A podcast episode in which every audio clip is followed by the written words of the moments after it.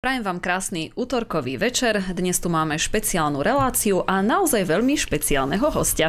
No ale v prvom rade privítam našu, našu stálicu Davida Pavlíka ako našu technickú podporu. Vážený pekný večer, dnes bude formát trošku kratší, pôjdeme nejakú hodinku a k tým otázkam sa veľmi nedostaneme, ale ak by ste predsa mali niečo podnetné, tak Miška bude pozerať telegramovú skupinu, čiže píšte do komentárov svoje otázky a možno niečo vyberieme.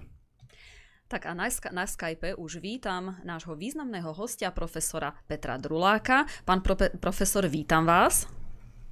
Dobrý večer, děkuji za pozvání.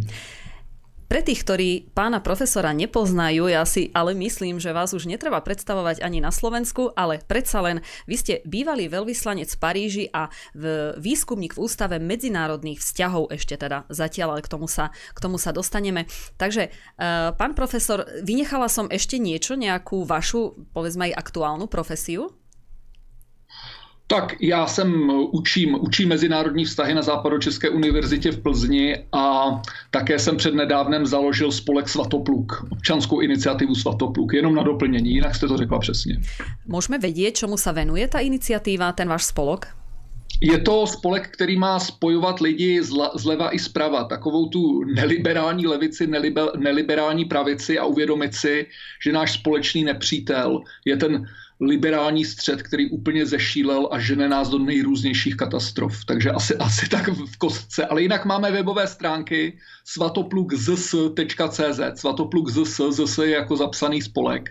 Takže kdo chce, může se podívat, co vlastně děláme. Protože neděláme jenom věci politické, ale děláme i věci kulturní, sportovní. Tak z tohohle hlediska jsme takový spolek, řekl bych, pro všechny. No, já si myslím, ale že je to velmi odvážná myšlienka a verím, že tento spolok vám bude prospievať a ináč veľmi, veľmi dobrý nápad, musím povedať, pretože e, málo ľudí si uvedomuje, že my máme v podstate spoločného nepriateľa. My ľudia, ktorí sme pri tom zdravom rozume a nie sme žiadni radikáli, či už pravica alebo ľavica. E, dobre, poďme na takú horúcu tému, ktorú máte momentálne v Česku a to sú voľby.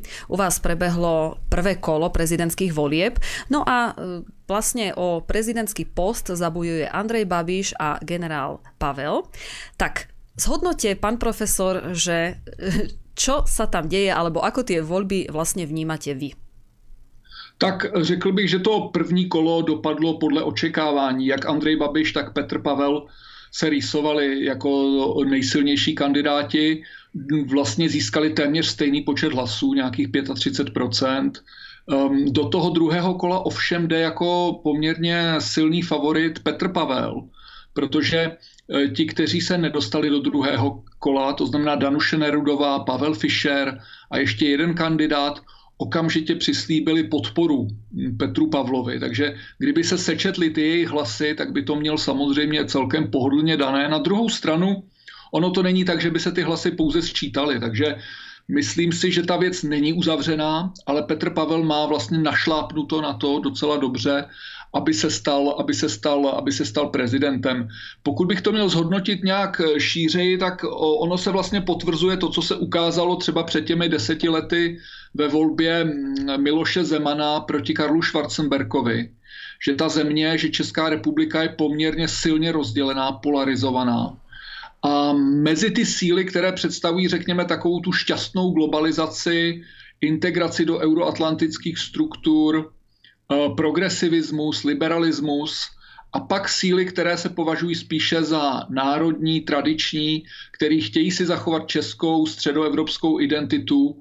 A tyto síly se prostě střetávají. Takže dnes je to tak, že mluvčím těch prvních je Petr Pavel, mluvčím těch druhých je Andrej Babiš, i když samozřejmě i Babiš, Babiš je poměrně kontroverzní figura, tak nakonec je vlastně tím, kdo tyto síly na české politické scéně dneska představuje. A uvidíme vlastně, jaké, jak to měření sil dopadne, protože řada vlastenecky orientovaných Čechů si zase nedokáže Andreje Babiše úplně představit na, představit na hradě. Takže tu podporu i u lidí, které, u kterých jí třeba mýval ještě Miloš Zeman, tak ji třeba tak ji Andrej Babiš nenajde. Ale bude záležet. Bude záležet ještě, co všechno v té kampani řekne, udělá Andrej Babiš, co všechno řekne, udělá Petr Pavel, protože ta kampaň teďkon výrazným způsobem zostřuje. To znamená, ti oba dva, oba dva protagonisté odložili rukavičky a spěje to už do takových těch hrubých útoků a nadávek, které si vlastně vyměňují především mezi sebou, ale svým způsobem samozřejmě se, t, se ty jejich útoky týk, týkají i jejich voličů, protože když Petr Pavel prohlásí, že on je, tě, on je, on je vlastně mluvčím těch slušných lidí, pravdy a toho všeho, tak ty příznivce Andreje Babiše samozřejmě potom jako tlačí do role jakýchsi, jakýchsi pochybných dezolátů, kteří mají rádi lži a manipulace. Jo. Takže samozřejmě tímhle způsobem, tímhle způsobem se dnes bojuje a obávám se, že ani za těch vlastně už teďkon dvanáct dní, což bude, kdy budeme mít to druhé kolo voleb, tak se ty rány, které se teď rozevírají, neuzavřou. To znamená, ta kampaň bude vlastně určitým způsobem, politický boj bude pokračovat, ať už bude, až, ať už bude na hradě kdokoliv. Co je možná důležité, důležité ještě z toho českého hlediska, je, že ty síly, za nimi, které představuje Petr Pavel, vlastně dnes už ovládají všechny důležité instituce. Jsou ve vládě, jsou v čele obou sněmoven parlamentu, mají ústavní soud, a vlastně Hrad byl poslední místo, kde byla nějaká alternativa. Takže v okamžiku, kdy se tam objeví Petr Pavel, tak samozřejmě to ovládnutí toho politického spektra by bylo kompletní. Mm-hmm. Vy ste povedali, že vlastenci si nevedia predstaviť na Hrade Andreja Babiša, ale ja si myslím, že Petr Pavel tiež nie je nejaký vlastenecký kandidát v podstate, veď on tvrdo presadzuje NATO, veď tam pôsobí dlhé roky. Ano. Takisto sa zasadil, vravel, že on bude presadzovať aj povinné očkovanie, pokiaľ bude potrebné a má veľmi veľa takýchto kontroverzných výrokov a mnohí ho prirovnávajú aj k našej slovenskej Čaputovej, lebo to jeho progresívne zmýšľanie je teda naozaj zjavné. Takže prečo si myslíte, že sa v podstate ten Pavel dostal až tak, až tak ďaleko, veď predsa vidno, že je to človek školený Američanmi. Víte, já bych ještě opravil to s těmi vlastenci. Já jsem řekl někteří vlastenci, jo? Protože samozřejmě, víte, Andrej Babiš není úplně automatický kandidát českých vlastenců. Jo? Už je to dáno jeho minulostí a teďko ani nemyslím minulostí před rokem osmdesát devět, ale to už je vlastně, je to prostě oligarcha. Jo? Je to oligarcha, kterého vlastně z českého politického života dobře známe. Tím, jak byl vlastně, tím, jak byl poslední vlastně čtyři roky byl premiérem, předtím ministrem financí, udělal řadu kroků, které vlastně vlastence třeba naštvaly. Na druhou stranu řekl bych, že možná většina vlastenců to chápe tak, že je to menší zlo, že představuje nějaké menší zlo než, než generál Pavel. Takže z tohohle hlediska je to asi takto. Jo? Není to jednoznačně, že bychom ře- mohli říct, je to buď tak, nebo tak u těch českých vlastenců, ale um, a samozřejmě, když třeba mluvíte o covidu, tak jako řada lidí, kteří prostě trpěli těmi opatřeními, tak si vzpomenou, že Andrej Babiš byl ten, kdo je u nás zaváděl a v tomhle s Pavlem jsou vlastně zajedno, jo, takže ale jinak máte pravdu, že, ta, že ten Pavel, že v, v osobě generála Pavla se skrývá některý, několik kontroverzních věcí, protože pokud se Andreji Babišovi vytýká členství v komunistické straně a je tam závažné podezření, že možná nějakým způsobem snad spolupracoval s S T B, tak u Petra Pavla ty věci jsou evidentní a jsou mnohem závažnější. Jo? Nejenom, že byl v komunistické straně, to byl v těch osmdesátých letech, řekněme, kdekdo, ale on byl vlastně skutečně připravován jako špion, který měl v týlu nepřítele působit proti západnímu imperialismu. Jo? Takže to, byla, to byl jeho popis práce, na to se připravoval koncem osmdesátých let. No a v devadesátých letech si ho převzali Američané, jak to tak někdy bývá, že jo, to občas Američané, že jo, když přicházejí, tak potřebují se spolehnout na někoho, potřebují nějaké osvědčené kádry. Ta a stává se, dává se do služeb prostě řekněme NATO a toho amerického impéria. A z tohohle hlediska samozřejmě on je, můžeme pochybovat, můžeme si to dát tak, můžeme pochybovat, jestli Andrej Babiš je zárukou svrchovanosti, ale u, u Petra Pavla si, si můžeme být jisti, že skutečně za českou svrchovanost opravdu vůči Američanům a vůči, vůči, vůči Bruselu bojovat, bojovat, bojovat nebude. Jo, takže proto je tam to dilema, je tam to dilema, protože jak říkám, osobnost Andreje Babiše je kontroverzní a pak je otázka, kterou si klade, klade řada lidí, jestli tedy zůstat doma nebo volit to menší zlo. Jo, takže takhle to bude. Co se týče popularity generála Pavla, ona je také, ona je dána, ona je často dána takovými těmi jednoduchými faktory, on vlastně působí, působí celkem sympaticky, působí důstojně. Má takové to vojenské držení těla, má důstojný, důstojný prošedivělý plnovous, mluví pomalu, rozvážně, působí prostě státnicky. Jo? To znamená, když bychom se podívali jenom na to vnější působení, tak samozřejmě on vypadá, vypadá trochu prezident, prezidentštěji než třeba, než třeba Andrej Babiš. A, pro, a samozřejmě je za ním ta mediální mašinérie. Jo? To znamená to, jak, to, jakým způsobem působí hlavní média. Tak to hraje obrovskou roli, protože ta hlavní média vlastně zlehčují, zlehčují tu jeho problematickou minulost a naopak akcentují všechny možné Babišovy problémy. Jo? Ne, že by si ty problémy vymýšleli, Babiš má řadu, do, řadu problémů, ale ty Pavlovy problémy jsou zlehčovány až zahlazovány. Takže z tohohle hlediska samozřejmě se mu soutěží líp hmm. proti Babišovi než, než té druhé straně.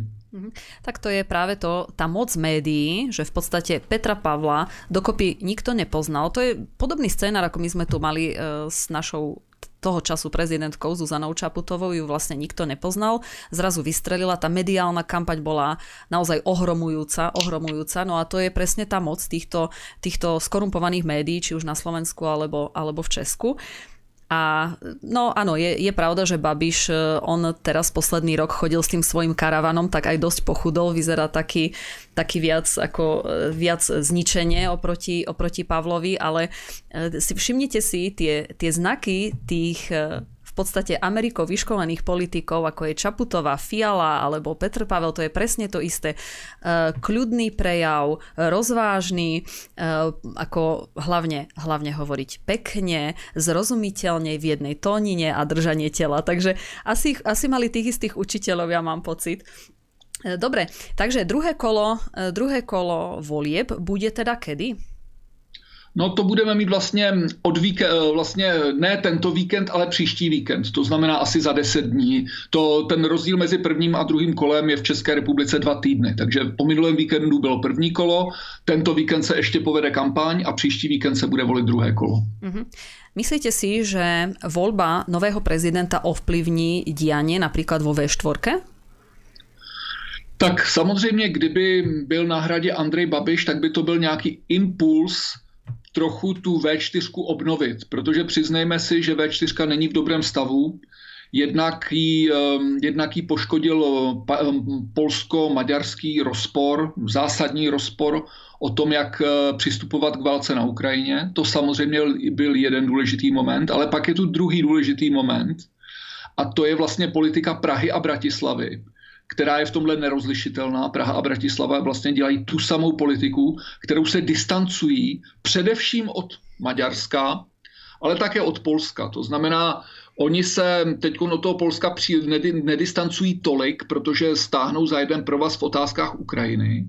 Ale v těch otázkách, které Bruselu vadí, to znamená soudní reforma, školství a řada dalších otázek, kde, kde Polsko vede spor s Bruselem, tak Praha a Bratislava jsou jednoznačně na straně Bruselu proti Varšavě a dávají to najevo. A to si myslím, že je poměrně nový fenomén v té visegrádské spolupráci. To dřív jsme tímhle způsobem ty svoje sousedy nepodráželi. A k tomu, se vlá, k tomu se hlásí jak slovenská vláda, tak česká vláda. Samozřejmě, kdyby byl na hradě někdo jako Andrej Babiš, který se netají svým partnerstvím a respektem k, k maďarskému premiéru Orbánovi, tak by zde bylo minimálně aspoň nějaké úsilí, pokus tu vé štyri dát zpátky dohromady. Protože Babiš jako premiér si vé štyri vážil, pokoušel se v tom formátu jednat, jak s Maďary, tak s Poláky, samozřejmě se Slováky, se Slováky, se Slováky vždy. A pokud před, moje představa, dokážu si představit, že pokud by byl na hradě, tak by se o něco takového pokusil, ovšem samozřejmě v okamžiku, kdyby neměl v té věci tu oporu vlády, tak by to měl těžší, ale nicméně k nějakému pokusu by aspoň došlo. V případě, že bude na hradě generál Pavel, tak nemůžeme očekávat, že by, že by nějaké takovéhle pokusy vznikaly. Mm-hmm. vé štyri rozdelila napríklad aj el gé bé té propaganda, na, to bola tiež ďalšia vec, kde Česko a Slovensko, lebo aj Babiš sa vyjadril, že on je teda, on príjme tú propagandu, on je aj za, za oficiálne manželstvá homosexuálnych párov a zase Poľsko a Maďarsko to odmietlo. Slovensko si myslím, že tiež bude na strane teda toho Bruselu a tejto západnej propagandy. Takže áno, bolo by treba určite, určite tú vé štyri obnoviť. No a v tom by, v tom by možno, že bol ten Babiš naozaj, naozaj lepší. Bol medzi kandidátmi aspoň jeden taký naozaj vlastenec, koho, koho by sa oplatilo voliť? Tak já samozřejmě je známo, že já jsem v prvním kole podpořil, podpořil Jaroslava Baštu, což byl člověk, který byl pro mne naprosto nespochybnitelný, jo, svými životními zkušenostmi, svými politickými zkušenostmi. Ale samozřejmě jeho výchozí pozice byla slabá a i v té kampani se mu vlastně nepodařilo získat než nějakých těch pět procent hlasů. Jo. Takže ten, ten je z kola, z kola ven a i vlastně různé vlastenecké spolky se kolem Jaroslava Bašty schromáždili a prohlásili, řekli, že toto je jediný vlastenecký kandidát. Takže tam byl tento moment a právě proto vlastně dnes ti lidé, kteří podporovali Jaroslava Baštu, se rozhlížejí a váhají vlastně, co dělat. Jestli prostě volit Andreje Babiše, nebo jestli vůbec nejít k volbám. Takhle vlastně je teď otázka pro, pro řadu z nich. A keď nepůjdu k volbám, tak aký to bude mít následok? No tak když nepůjdou k volbám, tak tím samozřejmě pomáhají Petru Pavlovi, no. To, což většina z nich si uvědomuje, uvědomuje, řekl bych, ne většina, všichni si to uvědomují, ale musíte uvážit, že skutečně Andrej Babiš svým stylem, svými předchozími rozhodnutími nadělal si, prostě nadělal spoustu škod a také i svým určitým oportunismem, který vlastně k jeho politice patří. A proto lidé, kteří prostě mají nějakým způsobem principiálně uvažují, tak jsou, tak jsou trochu odrazeni, odrazováni sami sebou, nechce se jim ho volit. Jakkoliv si uvědomují, že když ho prostě volit nebudou, tak samozřejmě pomáhají Petru Pavlovi. Mm-hmm, mm-hmm. Dobre, takže ja by som aj túto tému teda uzavrela. Uvidíme, ako tie voľby naozaj dopadnú. A ja som na začiatku relácie spomenula, že vy pracujete ako výskumník v Ústave medzinárodných vzťahov a je to v podstate, že zatiaľ. Tak poďme sa pozrieť na túto vašu v úvodzovkách kauzu. Vy ste už na, na, v Ústave medzinárodných vzťahov mali, dá sa povedať, že problémy od minulého roka. A ja musím povedať, vy ste taký príklad, taký cancel culture, alebo skôr... Ako sa, ako sa odsekáva, alebo ako sa zastavuje sloboda slova v Česku, takže e, povedzte nám aspoň teda v skratke, o čo išlo. No tak, pokud bych to měl shrnout, tak samozřejmě ten Ústav mezinárodních vztahů je specifická instituce, protože je to sice výzkumná instituce, která má poměrně silnou akademickou nezávislost a je financována z veřejných prostředků na vědu a výzkum. Ale přesto je to instituce, která je zřizována ministrem, ministerstvem zahraničí a například ředitele jmenuje na návrh nějaké akademické rady opět ministr zahraničí. Takže je tu nějaká vazba na ministerstvo zahraničí. A já jsem se vlastně dostal do problémů v loňském roce, kdy jsem vlastně začal podávat jiný pohled na válku na Ukrajině, než je ten pohled, který razí česká vláda, slovenská vláda, většina západních vlád. A tím jsem se tedy střetl s tou oficiálně proklamovanou pravdou a byl jsem vlastně napomínán, abych tyhle věci nedělal, abych prostě, abych nekritizoval naše, naše zapojení do konfliktu, abych nekritizoval Joea Bidena, abych nekritizoval Američany, abych prostě, abych prostě vystupoval jinak. No a já jsem se proti tomu bránil, říkal jsem, já jsem řekl, pro mě je moje svoboda to nejcennější, co mám a nenechám si ji od nikoho brát. A na základě toho jsem dostal, začal dostávat vytýkací dopisy od ředitele instituce a z hlediska samozřejmě zákoníku práce, myslím si, že na Slovensku to bude podobné, když dostanete ty vytýkací dopisy asi tři a nezměníte své jednání, tak je to důvod k rozvázání pracovního poměru. No a když jsem dostal druhý vytýkací dopis, tak jsem se obrátil na advokátku, která se shodou okolností stala senátorkou, Jana Zvěřina-Hamplová, a požádal jsem jí o radu, co s tím dělat. No a my jsme tu věc nakonec dali k soudu. Dali jsme tu věc k soudu. Ta věc byla medializována, stala se z toho poměrně známá kauza. a soud bude, bude o, o, o té mé věci rozhodovat asi za dva měsíce, asi za dva měsíce nějaké stání, tak bude rozhodovat. Nicméně mezi tím ten můj zaměstnavatel změnil strategii, protože poznal, že to, tohle je docela na dlouhé lokte a že není úplně jasné, jak, jak to dopadne. A tak na začátku ledna, vlastně minulý týden, jsem dostal zprávu, že došlo k organizační změně, že ten Ústav mezinárodních vztahů ruší všechny, ruší všechny poloviční úvazky. A já shodou okolností pracuji v Ústavu mezinárodních vztahů na poloviční úvazek. A z tohohle hlediska tedy oni odůvodní, že to moje místo bude k poslednímu březnu zrušeno. Jo? Takže to je současná situace a já se svou advokátkou také prostě teď zvažujeme, jak, jak se proti tomu bránit a co s tím dál dělat. Takže to je asi v kostce, to je v kostce moje kauza v Ústavu mezinárodních vztahů. Mm-hmm.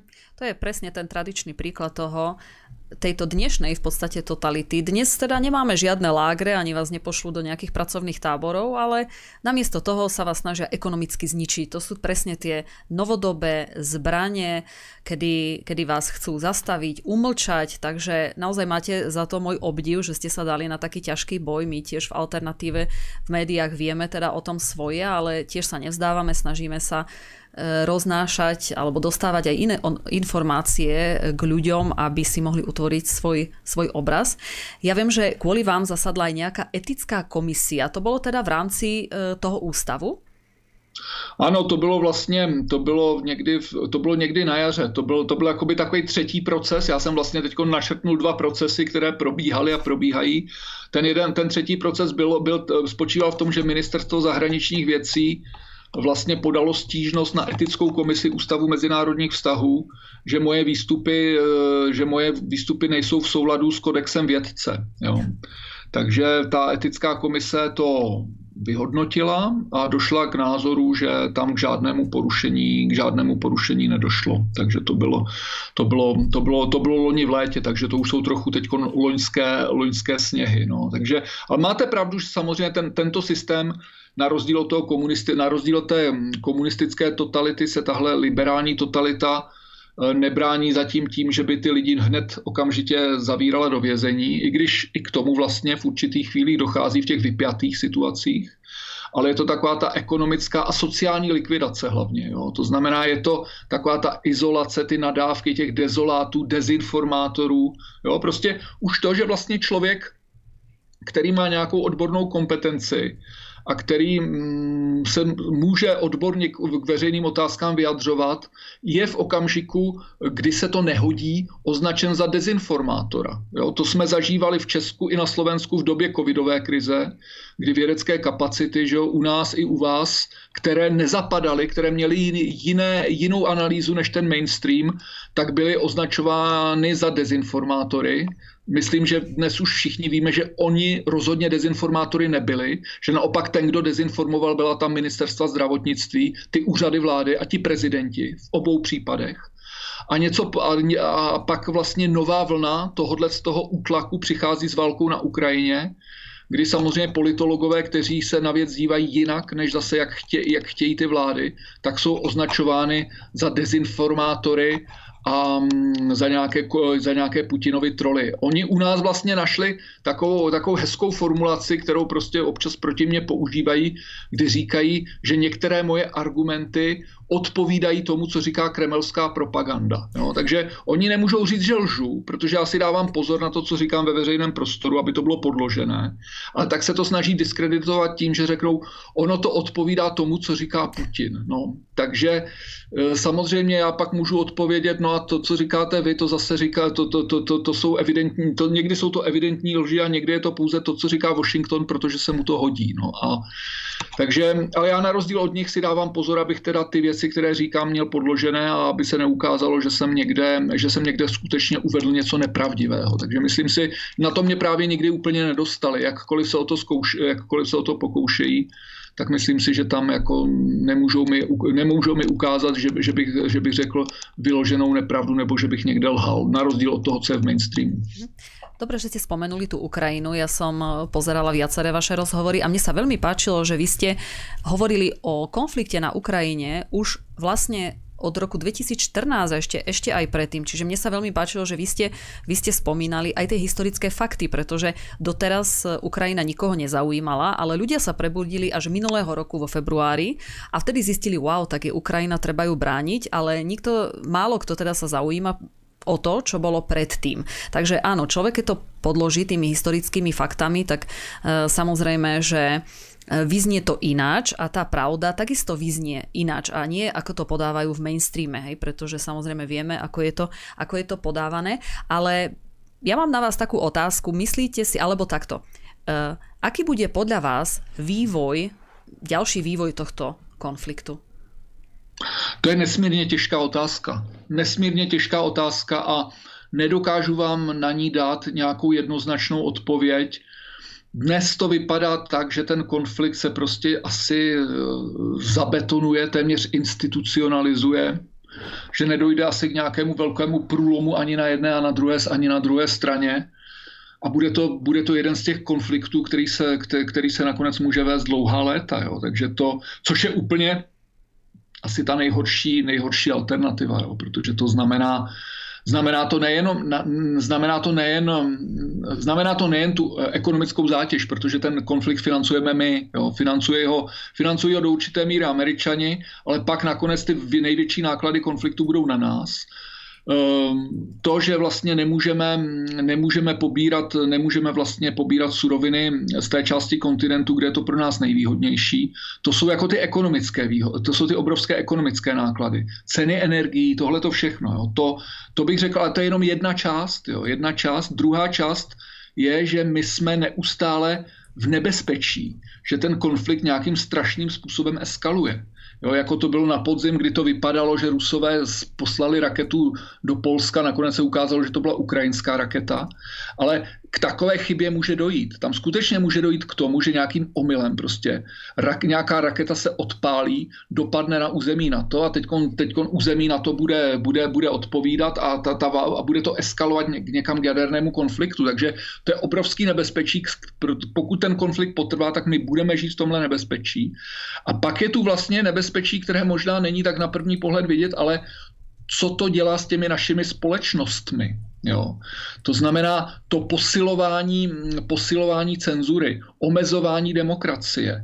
Jo, my jsme, já bych řekl, že tady trochu dochází k tomu, že zatímco do roku dva tisíce čtrnáct se mluvilo o tom, že Ukrajina by se měla poevropšťovat, že Ukrajina by se mohla stávat evropštější a evropštější působením Evropské unie, tak teď dochází k tomu, že my se působením ukrajinské války na Ukrajině ukrajinizujeme. Jo, že ta, ty naše demokracie se začínají přibližovat té ukrajinské, která teda dnes už se demokracie ani příliš nepodobá, protože tam vůbec o nějaké svobodě médií se nedá mluvit, o nějaké politické soutěži taky moc ne.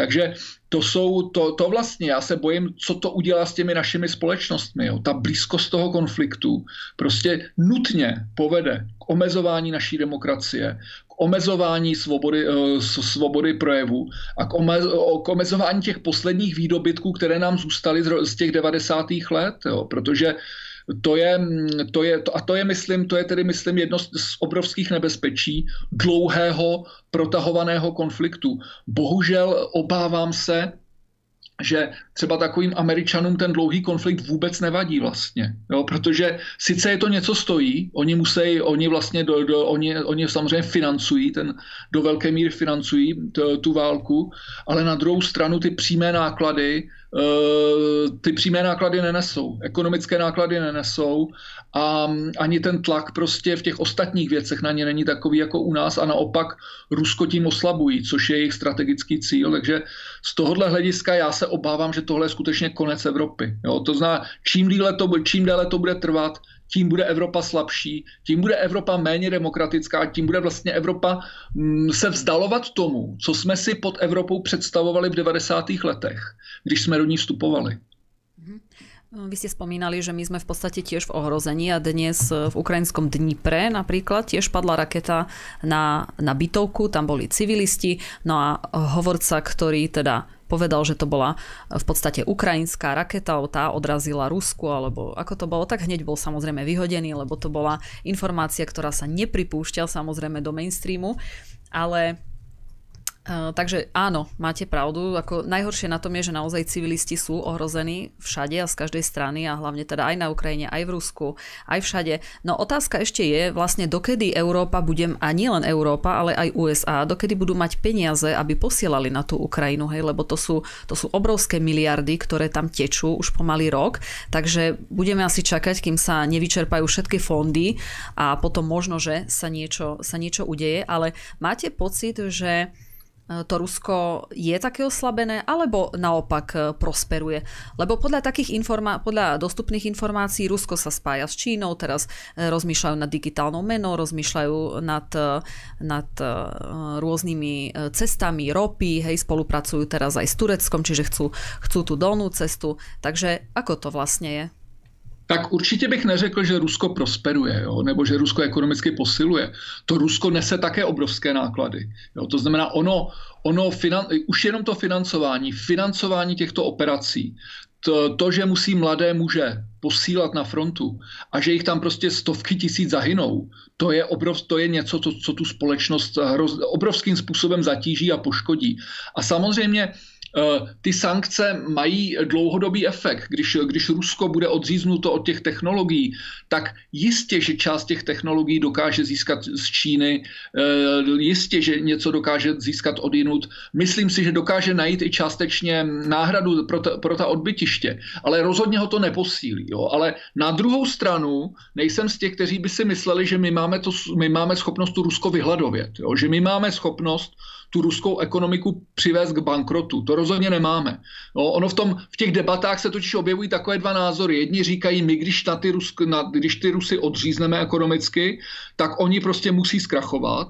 A pak jiní, kteří říkají opak, to jak to, my, my sice Rusy odřezáváme, ale oni jenom bohatnou. Jo? Myslím si, že ani jeden ten názor není, není správný. Protože to Rusko nese náklady sankcí, je to pro něj těžké, ale není to něco, co by ohrozilo přežití ruské ekonomiky a toho hospodářství. To Rusko se tomu nějakým způsobem přizpůsobí. Bude ho, bude ho to hodně stát a je otázka taky, co všechno ruská společnost dokáže vydržet. Ale samozřejmě není dobrý, když my se dostaneme do soutěži s Rusama, kdo, kdo vydrží víc, jo? Jestli prostě vydržíme víc my, nebo jestli vydrží Rusové, protože uh, ta zátěž pro, uh, pro evropskou ekonomiku je poměrně podstatná v tom, a ani ne tak možná v tom topení a v těch dvou, třech svetrech, které si třeba budeme muset brát, pokud ještě uhodí tvrdá zima, ale v tom, že náš uh, evropský průmysl, a zejména ten německý, ale i český a další a slovenský, závisí co do konkurenceschopnosti na nějakých, na prostě levném přístup, přístupu energetických a dalších surovin z Ruska.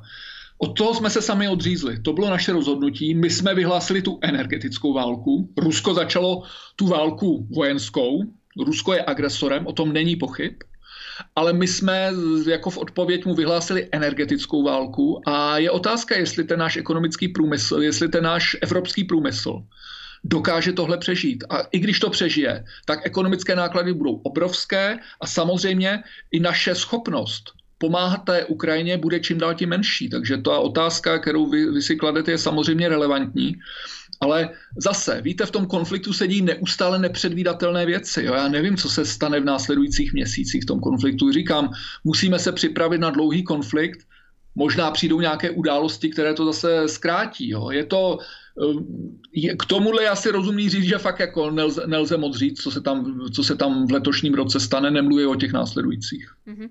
No, je hlavne zjavné, že nie je tu nejaká snaha o mier. Hej? To už pochopilo mnoho ľudí a mnoho, mnoho politikov, pretože ten mier už mohol dávno nastať, ale ako je teda asi v niekoho záujme, že tá, tá vojna, ten konflikt ďalej, ďalej pokračuje. No, ešte sa chcem opýtať, vy, ako ste teraz na, to s elek- na tom s elektrinou? Lebo ja viem, že Česko bolo špecifické v tom, že vy síce vyrábate veľmi lacnú energiu, ale dávali ste ju na burzu do Lipska a potom sa vám vracala ako, ako úplne predražený artikel. Tak ako je to teraz? Ako to tam vyzerá? To, to platí pořád, jo. To platí pořád. My sme súčástí té lipské burzy. My jsme samozřejmě, vláda, vláda slíbila, vláda poskytuje dávky těm lidem, kteří se dostanou do té nejhorší situace, do, do takové té situace té skutečné nouze. tak pak, když prokážou, že skutečně nic nemají, tak dostanou od vlády podporu, to je pravda. Vláda také podpor, dává podporu určitým firmám, ale samozřejmě to není situace, která je dlouhodobě udržitelná, protože už teď máme ten státní rozpočet předlužený, takže odpověď není v tom, že, že vláda bude subvencovat a dále se, dále se zadlužovat. Odpověď je prostě v narovnání té iracionální, toho, těch iracionalit na trhu energetiky. To znamená, jak jste správně řekla, my máme jednu z nejlevnějších produkcí elektřiny v Evropě, ale přes Lipskou burzu ji vlastně tu ji vlastně se dostává ke spotřebiteli za mnohonásobně vyšší ceny a vydělává na tom jednak ČEZ, státní, což je tedy, což je tedy podnik ve veřejném vlastnictví, a jednak na tom vydělávají nejrůznější překupníci. A další problém je samozřejmě pak ta ekologická politika Bruselu, která vlastně, která podkopává vůbec základy nějaké energetické udržitelnosti, která nás tlačí do toho, aby jsme stavěli větrníky, aby jsme stavěli solární panely.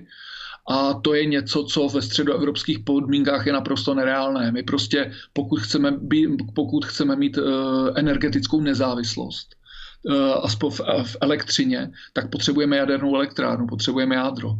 Jo, takže to, to, jsou, to jsou věci, které jsou teď vlastně otevřené. Bohužel minulé vlády docela zanedbaly tyhle otázky a ta Fialová, ta, ta Fialová vláda nedokázala, nedokázala jednat tak, jak bylo třeba. Ale je pravda, že Fialová vláda v tomhle navazuje na tu předchozí politiku, velmi, vel, velmi nedbalou politiku vlád, včetně vlády Andreje Babiše. Dnes prebiehalo u vás vyjadrenie, teda hlasovalo sa o nedôvere k vláde. Teraz čítam akurát, že bude to, to bude pokračovať v útorok. Po druhé, myslíte si, že je reálny aj pád vlády, takto tesne ešte pred prezidentskými voľbami? V této chvíli bych to neočekával. V této chvíli bych to neočekával, protože zdá se, že ta vládní koalice zatím docela drží. Jo. Nedostali jsme se ještě do té situace, jakou třeba vy jste zažívali na Slovensku během loňského roku, kdy skutečně se začala rozpadat koalice, začaly se rozpadat i uvnitř ty jednotlivé strany. Zatím ta Fialová koalice drží, takže um, nečekal bych, že v tomto týdnu bude vyhlášena nedůvěra vládě. A ta vláda bude pokračovat, což myslím není dobrá zpráva pro Českou republiku tedy, jo. Ale zatím je to, zatím tedy, z, z, zatím z tohohle hledisku nebude, nečekám žádnou změnu. Mm-hmm. Ako ľudia vnímajú škandály v päť koalícií? Boli tam obrovské korupčné škandály spojené aj s Vítom Rakušanom napríklad. Myslíte si, že ľudia to vnímajú, že čo sa tam v podstate deje? Víte, ono je zase tady, tady je docela důležitá ta role těch médií, jo, protože lidi prostě vnímají to, co jim ty média lifrujou, to co, to, co, to, co do nich média hustí. A média do lidí spíše hustí u nás Babišovy skandály, které jsou vlastně z tohohle hlediska mnohem menší, než to, co se objevilo, objevilo u stran, u stran té vládní koalice. Jo, to, co se objevilo u strany STAN, strany Víta Rakušana. Tam se skutečně prokázaly mafiánské vztahy na všech úrovních, které sahaly až do špiček toho hnutí. Jo. Takže to, to je něco, co... Ale oni v téhle chvíli, nad nima ta hlavní mainstreamová média drží ochranou ruku, a, takže a, ani ti občané to nevnímají tak, nevnímají tak palčivě. To, co samozřejmě občané vnímají palčivě, bude, bude to, bude, bude samozřejmě to zdražování, zdražování elektrické energie, a také, také začnou vnímat palčivě v okamžiku, kdy ty české průmyslové podniky se dostanou do zásadních problémů a třeba budou muset začít propouštět. To, to, bude, moment, to bude moment, kdy samozřejmě jim bude celkem jedno, co budou psát noviny hlavního proudu a co bude říkat Česká televize. Jo, protože v okamžiku, kdy, to ty, kdy se to těch lidí začne dotýkat přímo osobně, tak, tak poznají, že ten svět, kterým hlavní média lakují na růžovo, vypadá úplně jinak. Myslíte si, že opäť ľudia výjdu do ulic, ako napríklad naposledy okolo sto tisíc ľudí na Václavák a, a bude to mať podľa vás aj zmysel? No tak záleží, co se stane v té, s tou ekonomickou situací. No. Záleží prostě, jak, jak, jakým způsobem prostě ty, ty vysoké ceny energií a další, další, další zátěž, která souvisí s konfliktem na Ukrajině, tak jak moc poškodí tu českou ekonomiku. No, jak, jak prostě, jaká, jaký bude další osud Škodovky. Jo. Jeden z klíčových podniků je Škoda, Škoda, Škoda Mladá Boleslav, to je investice Volkswagenu. Tak do jaké míry třeba tento podnik se s tím vypořádá, protože na Škodovce vlastně stojí spousta dodavatelů. Významná část vlastně českého průmyslu dodává do Škodovky, do dalších automobilek.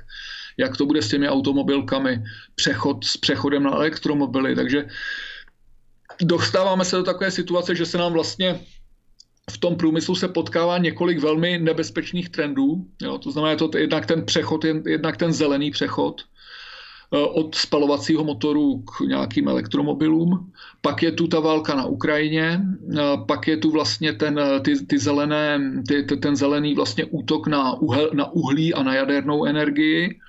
A tyhle ty trendy jsou vlastně, když se takhle sečtou, tak to představuje prostě něco, co má potenciál výrazně těžce poškodit průmysl a na průmyslu stojí vlastně naše prosperita. Mm-hmm. A v podstate, čo vy hovoríte na ten Green Deal? Dá sa to reálne teda aj splniť? Já myslím, že to je nesmysl. Já myslím, že to je nesmysl. To, víte, tam je ještě na tom nejhorší to, že ono to nemá žádný reálný efekt. Jo? Prostě ten, kdo vlastně je tím nejhor, nejhorlivějším uskutečňovatelem těch všech opatření je Evropa, která se naprosto minimálně dnes už podílí na emisích cé o dva. Ten náš podíl na těch emisích cé o dva je z globálního hlediska naprosto zanedbatelný. Takže i my, když splníme všechny ty naše cíle, tak z hlediska těch globálních cílů je to vlastně je to, je to poměrně, je to poměrně zanedbatelné. A pak je tu samozřejmě celá, taková, celá ta představa, celá ta filozofie, že si myslíme, že my, když budeme snižovat cé o dva, že tím dokážeme řídit klima, jo? Což je myšlenka, kterou já považuji z vědeckého hlediska za velmi problematickou. Že po, i kdyby platilo, že těmi našimi emisemi cé o dva jsme vyvolali to oteplení, což se možná tvrdit dá, ale i to je sporné, ale existuje proto, řekněme, nějaká evidence.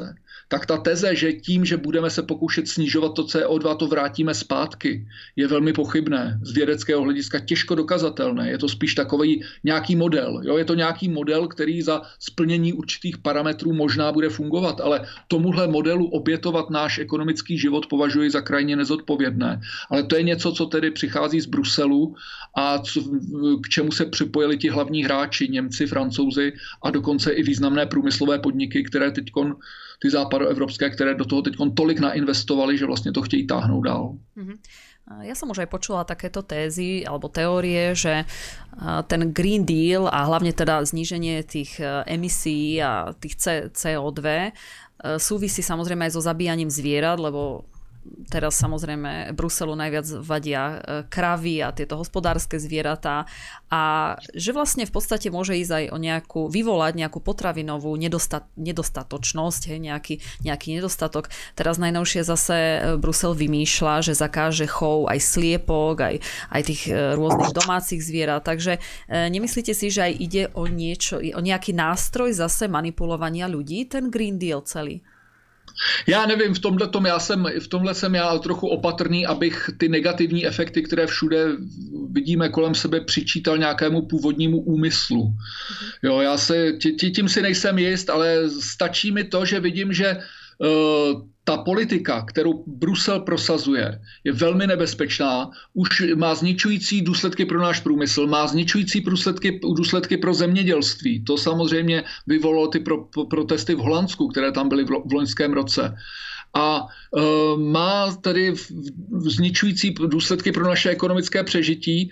A samozřejmě buď je zatím nějaká ztráta rozumu, buď je zatím neodůvodněný, nebo je zatím neodůvodněný optimismus, myšlenka, že, že ty ekonometrické modely a ty nějaké modely budoucí společnosti, které si spočítali, prostě vyjdou. Přitom my víme v praxi, že žádné modely nevychází nikdy. Vždycky ta realita je trochu jiná. A pokud se nepřizpůsobujeme realitě, tak ty modely jsou úplně na nic. Takže tento optimismus těch modelářů, kteří si vyprojektovali nějakou vizi společnosti bezuhlíkovou a chtějí za každou cenu se k ní dostat, To je něco podobného, ale dělali třeba komunisti. Jo. Tam, tam byla taky představa té bezstřídní společnosti a tomu, tomu plánu se pak oběto, byli ochotni obětovat všechno. A možná tam může mít někdo také nějaké temnější plány, ale o tom já nic nevím a bývám, bývám k těmhle, k těmhle teoriím spíše skeptičtější. Dokud neuvidím více evidence, tak jim zatím moc nevěřím. Mm-hmm. No hlavně se teraz ukazuje, ukazují elektromobily, jaké jsou, jaké jsou velmi nevýhodné, velmi predražené a v podstatě jako ještě víc škodia klíme a celé planetě. Ale víte, než... to, to máte se vším. To máte se vším. To jsou elektromobily, to jsou větrníky, to jsou solární panely. Všechny tyhle věci nakonec tu planetu zatíží obrovským způsobem. Jo? A jejich reálný efekt není vůbec takovej, jaký nám slibujou ti, kte, ti, kteří to propočítávají. Takže je to u všeho. Jo? Takže mně přijde úplně, protože já jsem vždycky hájil mít zodpovědný vztah k přírodě. Tu přírodu nezatěžovat, nepouštět tam jedy, neničit tu zeleň, nekácet lesy. Tam, kde to není nutné, samozřejmě, tam, kde to není nutné. Ale toto je vlastně antiekologický přístup. Tohle je přístup, který jde proti přírodě, to, co dělají. Jo. To, to je, a z tohohle hlediska mi to přijde vlastně, mně to přijde jako šílenství. Já tomu říkám zelené šílenství, to, co se děje. Mm-hmm. Ja plne s vami súhlasím a už mnoho odborníkov sa postavilo proti Green Dealu a proti Fit päťdesiatpäť, pretože tento názor majú viacerí a, a hovoria, že tento Green Deal bol ako keby napísaný za jednu noc nejakými úplnými, úplnými fanatikmi, ktorí ale vôbec nemajú poňatia ani nič o klíme, ani, ani, ani nič, ani teda o, o nejakej záchrane, záchrane planéty, ale pán profesor, keď už vás tu teda máme, ja mám ešte takú e, otázku z iného súdka. Vy ako človek, ktorý aj pôsobil e, na univerzitách, tak čo hovoríte teraz novému, veľmi škodlivému te, tre, te, trendu, a to je cancel culture, ktorý k nám ide v podstate z Ameriky a sú už zakázané rôzne knihy, búrajú sa sochy. Ako, kde si myslíte, že, že to školstvo vlastne smeruje? No tak je to samozřejmě, je to velmi nebezpečná věc. Je to něco, co útočí na samotnou podstatu naší evropské civilizace. A na tom západě, to znamená ve Spojených státech, ve Francii, ve Velké Británii, teď už i v Německu, je to vlastně taženo především otázkami rasovými. Všimněme si, že tady došlo, dochází k rehabilitaci rasismu. V takové té liberální společnosti poválečné, po druhé světové válce, existoval konsenzus, že prostě na člověka se díváme bez ohledu na to, jakou má rasu. Že jedno, jestli je bílej, černej, hnědej, žlutej, že záleží, co umí, a podle toho, má, podle toho dostává ve škole známky a podle toho pak jako v práci ho ohodnocujou. Podle toho, co umí, ne podle toho, jak vypadá. Ne podle toho, jestli je bílej, černý, jestli je muž, žena nebo ještě něco dalšího. Jo? To myslím, že, že byl takový základní konsenzus spravedlivé společnosti.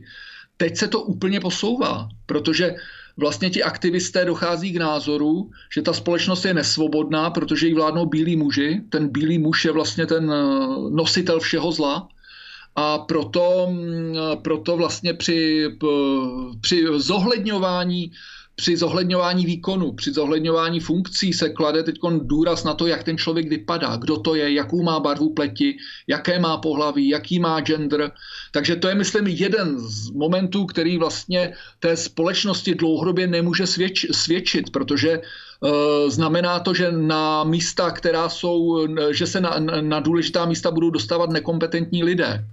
Jo, jako to bylo za té minulé totality, kdy lidi, kteří měli správný kádrový posudek, tak se dostali na nějaké místo, které nezvládali, a pak tam musel být pod nima někdo další, kdo to všechno jako pak za ně odmakal. Takže k tomu to směřuje. Ale pak je tu samozřejmě ten útok na svobodu projevu a na kulturu, že vlastně to všechno, ta evropská kultura prochází takovým rentgenem a hledají se tam věci, které z dnešního pohledu jsou považovány za rasistické, sexistické a kdo ví, jaké ještě. Ačko v, té, v tom devatenáctém, osmnáctém, po většinu dvacátého století se na ně ta, tak ta společnost nedívala. a potom vlastně nepřežívají ty pomníky, nepřežívají pohádky. Lidé už vlastně dneska nevědí, co je dovoleno říct a co není dovoleno říct. Úplně zmizel humor, jo? Protože humor vždycky, nebo vždycky často bývá na úkor, na úkor někoho.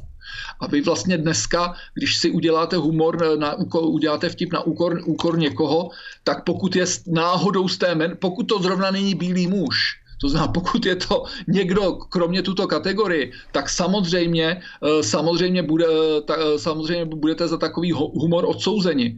Takže já myslím, že se dostáváme do nějaké divné křečovité spirály, že z těch amerických kampusů se to rozlévá na evropské kampusy, z těch kampusů se to roz, rozlévá do různých nevládek, do úřadů a do toho společenského života. Pro mě je to vlastně nějaký takový, že po skluzavce se řítíme, do takové té, do, řítíme se do totality, řítíme se do totality, která je vlastně trochu podobná té komunistické, ale mnohem, mnohem nebezpečnější, jo, protože je rozptýlená, to znamená ti strážci té pravdy, to není nějaká kasta funkcionářů, to jsou často lidé, kteří by měli pravdu, kteří by měli právě se snažit pravdu kultivovat a nejí, nejí, nejí prostě tlumit tím, že, nějaká, že je tu nějaká oficiální pravda. Jsou to často novináři, kteří prostě pronásledují ty, kteří říkají něco jiného. Takže tam, ta společnost v důsledku tady té cancel culture a ta, takové té ideologie toho vzbuzení, jak se říká to woke ideology, nás prostě přivádí do nové totality, co je pro nás, myslím, jako nové, pro nás ve střední Evropě, že ta totalita, ta tyranie přichází ze západu. Na to nejsme zvyklí. K nám tyranie nebo ty tyranské momenty přicházely většinou z východu, a nebo když nepřicházeli, tak jsme je aspoň tam viděli. Viděli jsme, že tam jsou společnosti, které, že ta carská společnost byla z tohohle hlediska krutá. Když se Karel Havlíček Borovský vydal do Ruska, tak poznal, že to skutečně není pro nás žádný vzor spojovat se s Ruskem.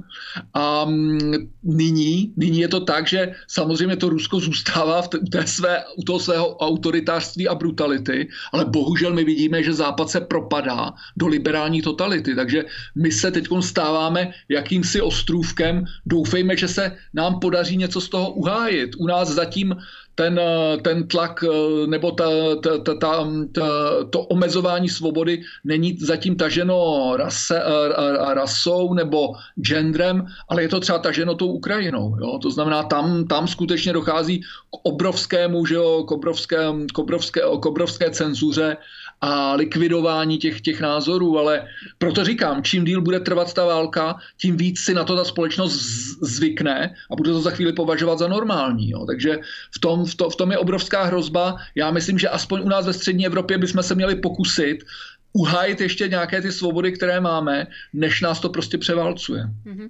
Ona tá cancel culture v podstate, alebo to, to obmedzovanie slobody slova začalo už s covidom, teraz to pokračuje presne tou Ukrajinou, takže naozaj už nielen humor vlastne vymizne, ale vymizne už akékoľvek, ako ľudia sa už boja hovoriť v podstate svoje názory, boja sa niekde vystúpiť verejne, jednoducho ten strach už je v nich zakorenený, pretože už to naozaj trvá dlho a tak ako ste povedali, čím dlhšie bude konflikt na Ukrajine, tým dlhšie to ešte bude trvať, ale chcela som sa ešte, ešte vrátiť ku tej cancel culture.